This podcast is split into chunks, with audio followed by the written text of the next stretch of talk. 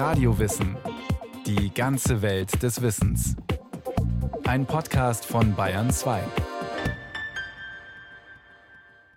Hier ist Radio Wissen. Ein bordeaux-roter Einband, ein biometrisches Passfoto und freie Seiten für Visa und Einreisestempel. So sieht der deutsche Reisepass heute aus.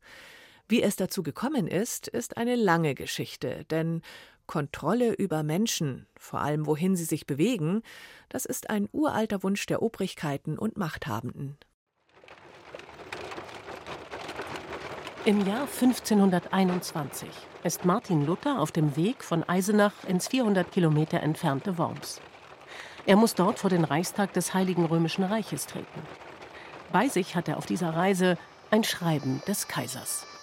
Wir, Karl V., von Gottes Gnaden erwählter römischer Kaiser, bekennen, dass wir Martin Luther unser und des Heiligen Reichs Sicherheit und Geleit zugesagt haben. Mit seinen kritischen Schriften hatte Martin Luther Kirche und Gläubige in Aufregung versetzt. Der Geleitbrief des Kaisers soll ihm dennoch eine sichere Reise ermöglichen. Karl V. wendet sich darin an alle Kurfürsten, Grafen, freien Herren Ritter, Knechte und sonst alle anderen Untertanen, die der Mönch auf seiner Reise durch die zahlreichen Herrschaftsgebiete antreffen wird. Unter Strafe befiehlt er, Martin Luther ziehen zu lassen. Nicht beleidigen noch bekummern, noch des jemands andern zu tun gestatten, in kein Weise als lieb einem jedem sein. Einen standardisierten Reisepass, wie er heute üblich ist, gab es zu Martin Luthers Lebzeiten noch lange nicht.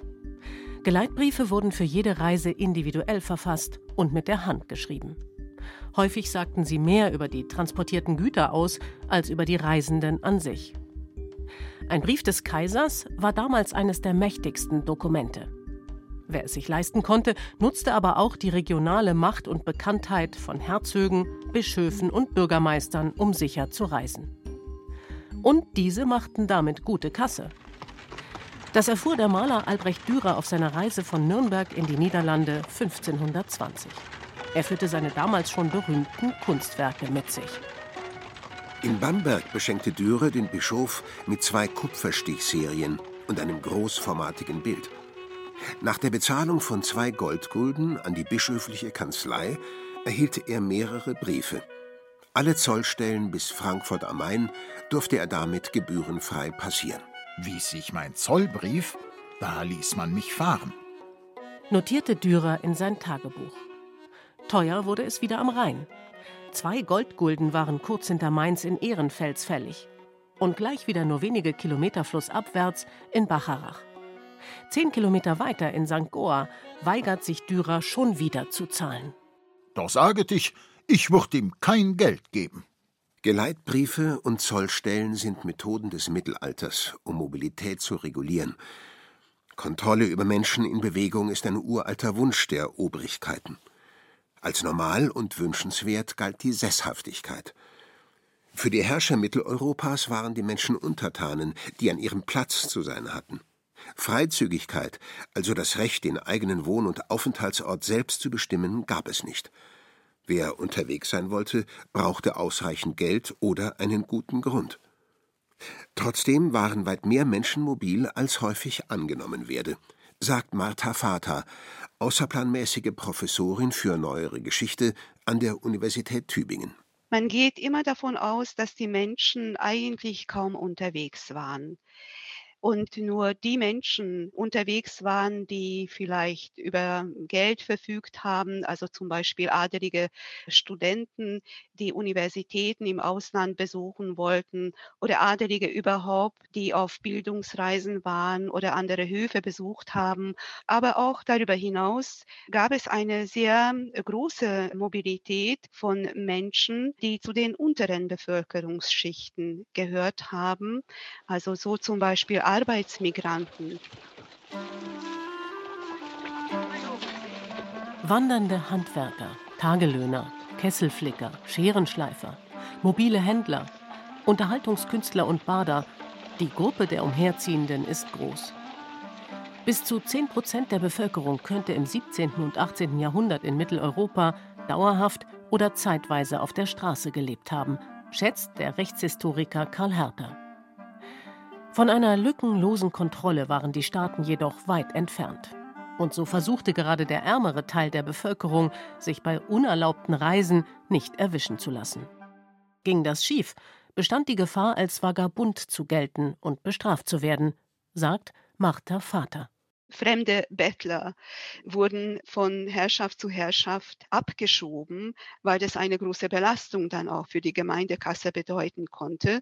Diese Vagabunden haben in den allermeisten Fällen keinen Ausweis. Dazu musste man eigentlich untertan irgendwo sein oder wenigstens einen Taufschein haben. Wenn man dann über solche Papiere nicht verfügt hat, dann war man immer der Gefahr ausgesetzt, dass man gefangen genommen werden konnte und abgeschoben werden konnte.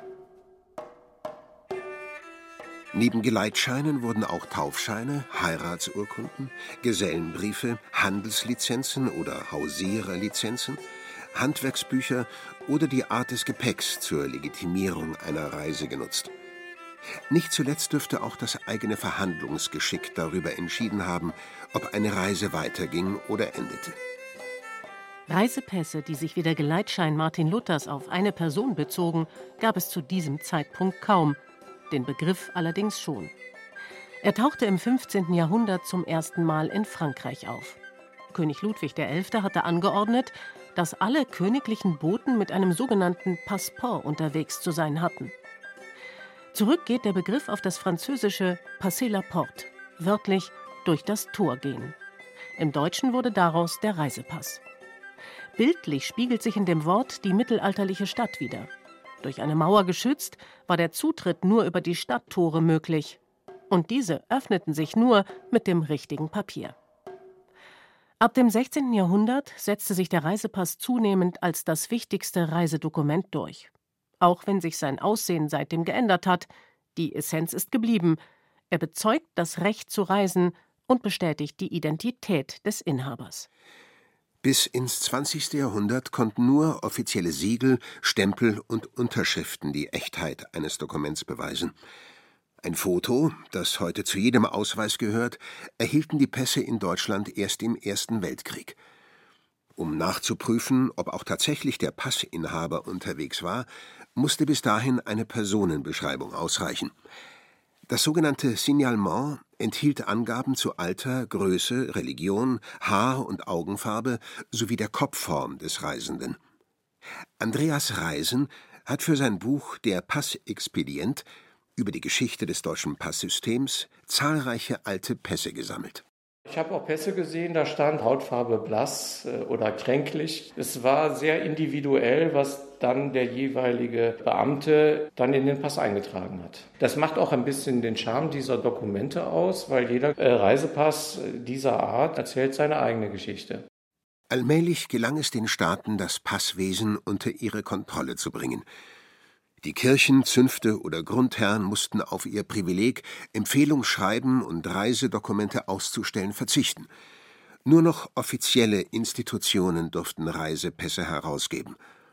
Im 18. Jahrhundert gehörten sie in allen gesellschaftlichen Gruppen zu den alltäglich gebrauchten Dokumenten.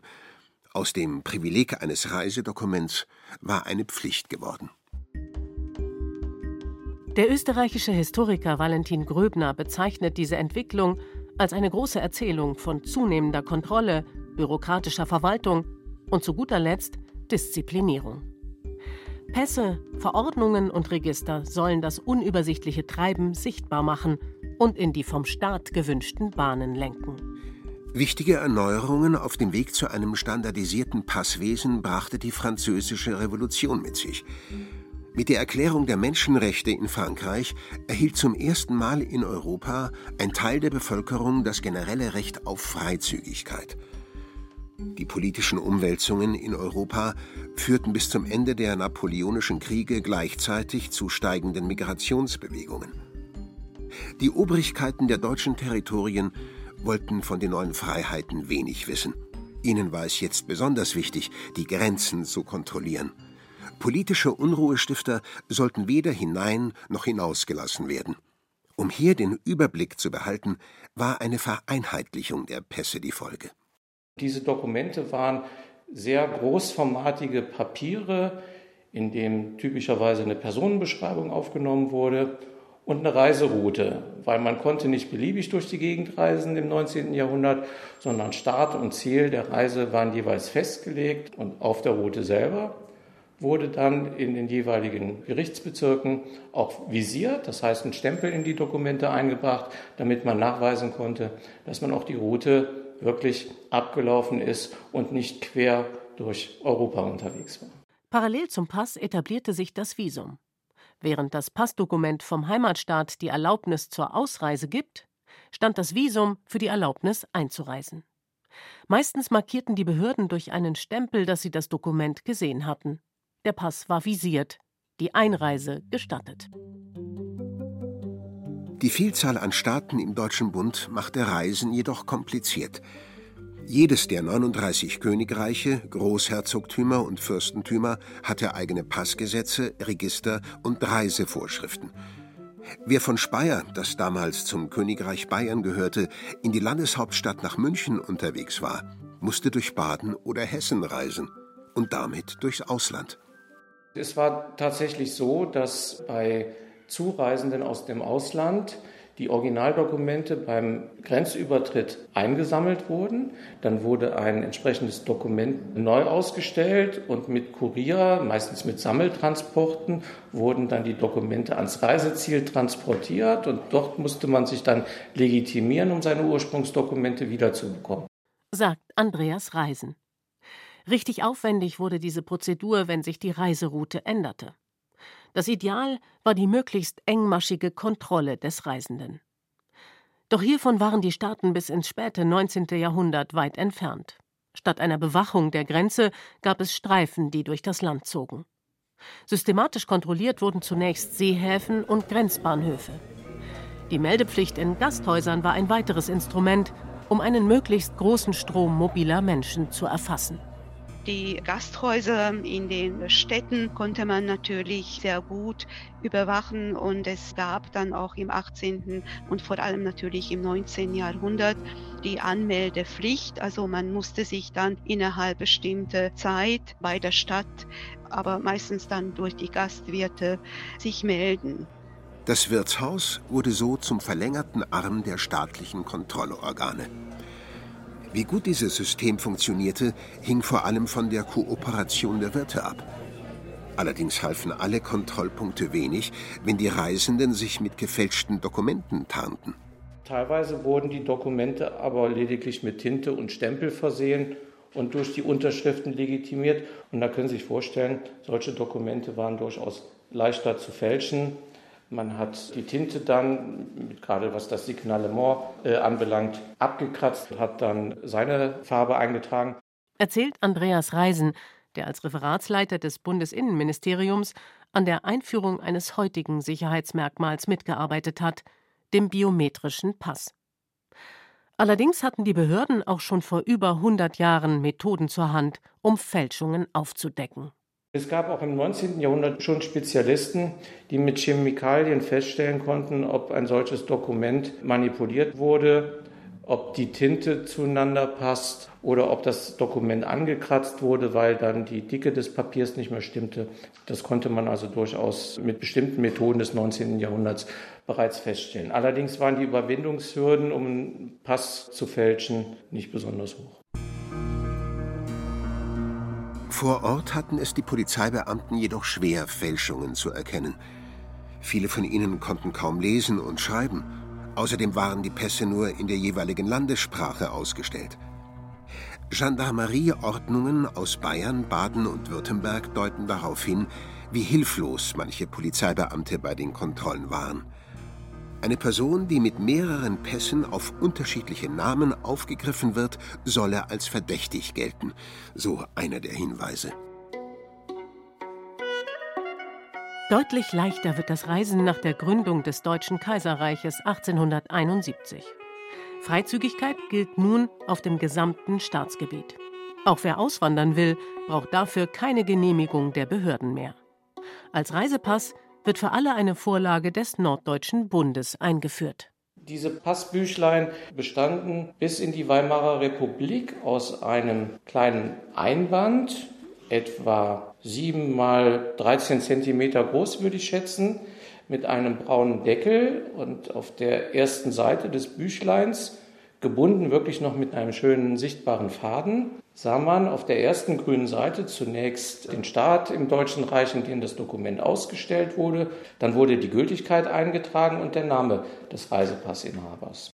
Aus großen Papierbögen ist ein handliches Passbuch entstanden. Dieser grundsätzliche Aufbau des Reisepasses hat sich bis heute nicht geändert. Doch nicht nur das Passwesen entwickelte sich. Mit der Eisenbahn nimmt der Reiseverkehr bisher unbekannte Ausmaße an. Wie eine Herde seien die Reisenden am Bahnhof sofort nach der Ankunft des Zuges in ein Zimmer gescheucht worden, um dort ihre Pässe zu zeigen. Klagt der preußische Richter und Politiker Judokus Temme 1851 über die Grenze in Aachen. Mobilität galt nun als Zeichen für Fortschrittlichkeit und eine starke Wirtschaft. Passkontrollen waren hierbei ein lästiges Hindernis. Ab den 1850er Jahren reagierten die Staaten daher mit einem aus heutiger Sicht ungewöhnlichen Schritt. Sie schafften den Pass- und Visumszwang nach und nach ab. Aus den Untertanen wurden freie Bürger, zumindest in der Theorie. Offen stand die Welt nur Europäern mit Vermögen. Eine 100 Kilometer weite Fahrt mit der Eisenbahn kostete um die Jahrhundertwende ein Zehntel des Monatsgehalts eines Arbeiters, die Überfahrt in die USA etwa den Lohn eines Jahres. Als der Erste Weltkrieg ausbrach, war dies das Ende der Reisefreiheit. Die Grenzen schlossen sich. Der Autor Stefan Zweig erinnert sich später in seinem Werk Die Welt von gestern an diese Zeit der Freiheit zurück. Ich ergötzte mich immer wieder neu an dem Erstaunen junger Menschen, sobald ich ihnen erzählte, dass ich vor 1914 nach Indien und Amerika reiste, ohne einen Pass zu besitzen oder überhaupt je gesehen zu haben. Man stieg ein und aus, ohne zu fragen und gefragt zu werden. Man hatte nicht ein einziges von den 100 Papieren auszufüllen, die heute abgefordert werden. Nach dem Ende des Ersten Weltkriegs nahm sich der Völkerbund der Passfragen an. Es ging nicht nur um den Umgang mit vielen staatenlos gewordenen Menschen. Weltweit wurden die Vorgaben über das Aussehen eines Passes angepasst. Im Raum stand zudem der Vorschlag der polnischen Delegation, das Passsystem wieder abzuschaffen. Die Abschaffung des Passsystems, so lauteten gleich mehrere Tagesordnungspunkte einer siebentägigen Konferenz des Völkerbundes in Genf 1926. Doch gegen den Widerstand aus Großbritannien, Japan, Deutschland, Frankreich und vieler anderer Nationen konnte sich die Position nicht durchsetzen. Die verabschiedete Übereinkunft empfahl lediglich, das Überqueren der Grenzen durch Abkommen der Länder untereinander zu erleichtern. Reisepass und Visum waren nun der weltweite Standard. Und sind es bis heute geblieben. Auf jeden Fall für einen großen Teil der Menschen. Bürger der bevölkerungsreichen Staaten China, Indien und Indonesien brauchen für über 110 Länder ein Visum, auch wenn sie nur kurz einreisen möchten. Menschen aus Nigeria sogar für 145 Länder. Deutsche Staatsangehörige dürfen hingegen in über 170 Länder ohne Visum einreisen, von den knapp 200 Staaten, die die UN aktuell anerkennen. Es gibt fast keinen so guten Indikator, der irgendwie etwas sagt über die Reputation, die politische Macht, die ökonomische Stellung eines Landes wie der Grad der Visumfreiheit. Sagt Steffen Mau, Professor für Soziologie an der Humboldt-Universität zu Berlin. Er hat untersucht, wie sich die Visumsfreiheit seit den 1950er Jahren bis heute entwickelt hat. Man kann eben sehen, dass die OECD-Länder eben die Spitzenländer sind. Also die sind offen füreinander. Also da gibt es eine Art von Wechselseitigkeit. Das ist alles äh, symmetrisch. Im Schengen-Raum ja sowieso, aber auch darüber hinaus. Sie haben sozusagen sehr große Mobilitätsvorteile im Verhältnis zum Beispiel zum globalen Süden und im Speziellen zu den afrikanischen Ländern. Und das hat sich erst herauskristallisiert, wirklich in den letzten 30, 40 Jahren. Das gab es Anfang der 70er Jahre noch nicht. Da war das viel, viel gemischter. Bis dahin bestimmten vor allem außenpolitische Motive die Visaregelungen. Ehemalige Kolonialmächte wollten die neue Form der Beziehung zu ihren nun unabhängigen Kolonien herausstellen und gewährten der Bevölkerung die visafreie Einreise. Bis in die 1980er Jahre konnten zum Beispiel Menschen aus Indien, Bangladesch, Nigeria oder Ghana ohne Visum nach Großbritannien einreisen. Es war ein leicht zu gewährendes Privileg, solange es nur wenige Menschen nutzten. Zu dem Zeitpunkt, als Menschen aus Ländern des globalen Südens tatsächlich nach Europa kamen, wurde die Reisefreiheit abgeschafft. Heute gehören Termine in der Botschaft zu jeder Reise in den globalen Norden. Vorgelegt werden muss ein Stapel an Dokumenten, der vom Gehaltsnachweis bis zum Einladungsschreiben reicht. Hinzu kommen Interviews durch das Botschaftspersonal. Während im Mittelalter Menschen versichern mussten, keine Vagabunden zu sein, gilt es heute, die Rückkehrbereitschaft in das Heimatland nachzuweisen. Dass Menschen trotz Ablauf ihres Visums im Land bleiben, ist die Sorge reicher Industriestaaten. Die Zahl abgelehnter Visa ist daher vor allem für Menschen aus Afrika hoch. 47 Prozent der Anträge für einen kurzen Aufenthalt in Deutschland lehnte die deutsche Botschaft in Nigeria im ersten Halbjahr 2019 ab. Das trifft nicht nur Touristen, die sich gerne das Brandenburger Tor anschauen möchten. Auch Studierende, Sportler oder Forschende. Von dieser Ausgrenzung bekommen Menschen mit europäischen Pässen kaum etwas mit. Ob ein Auslandssemester oder ein Urlaub, Visaprobleme sind selten Gründe, wenn eine Reise nicht klappt. Für Menschen aus Deutschland, den USA oder Japan sind die Türen der Welt heute geöffnet, sagt der Soziologe Steffen Mau. Von daher ist es schon ein Club der Privilegien, in dem wir uns eigentlich befinden. Ich glaube, das muss man sich immer wieder klar machen.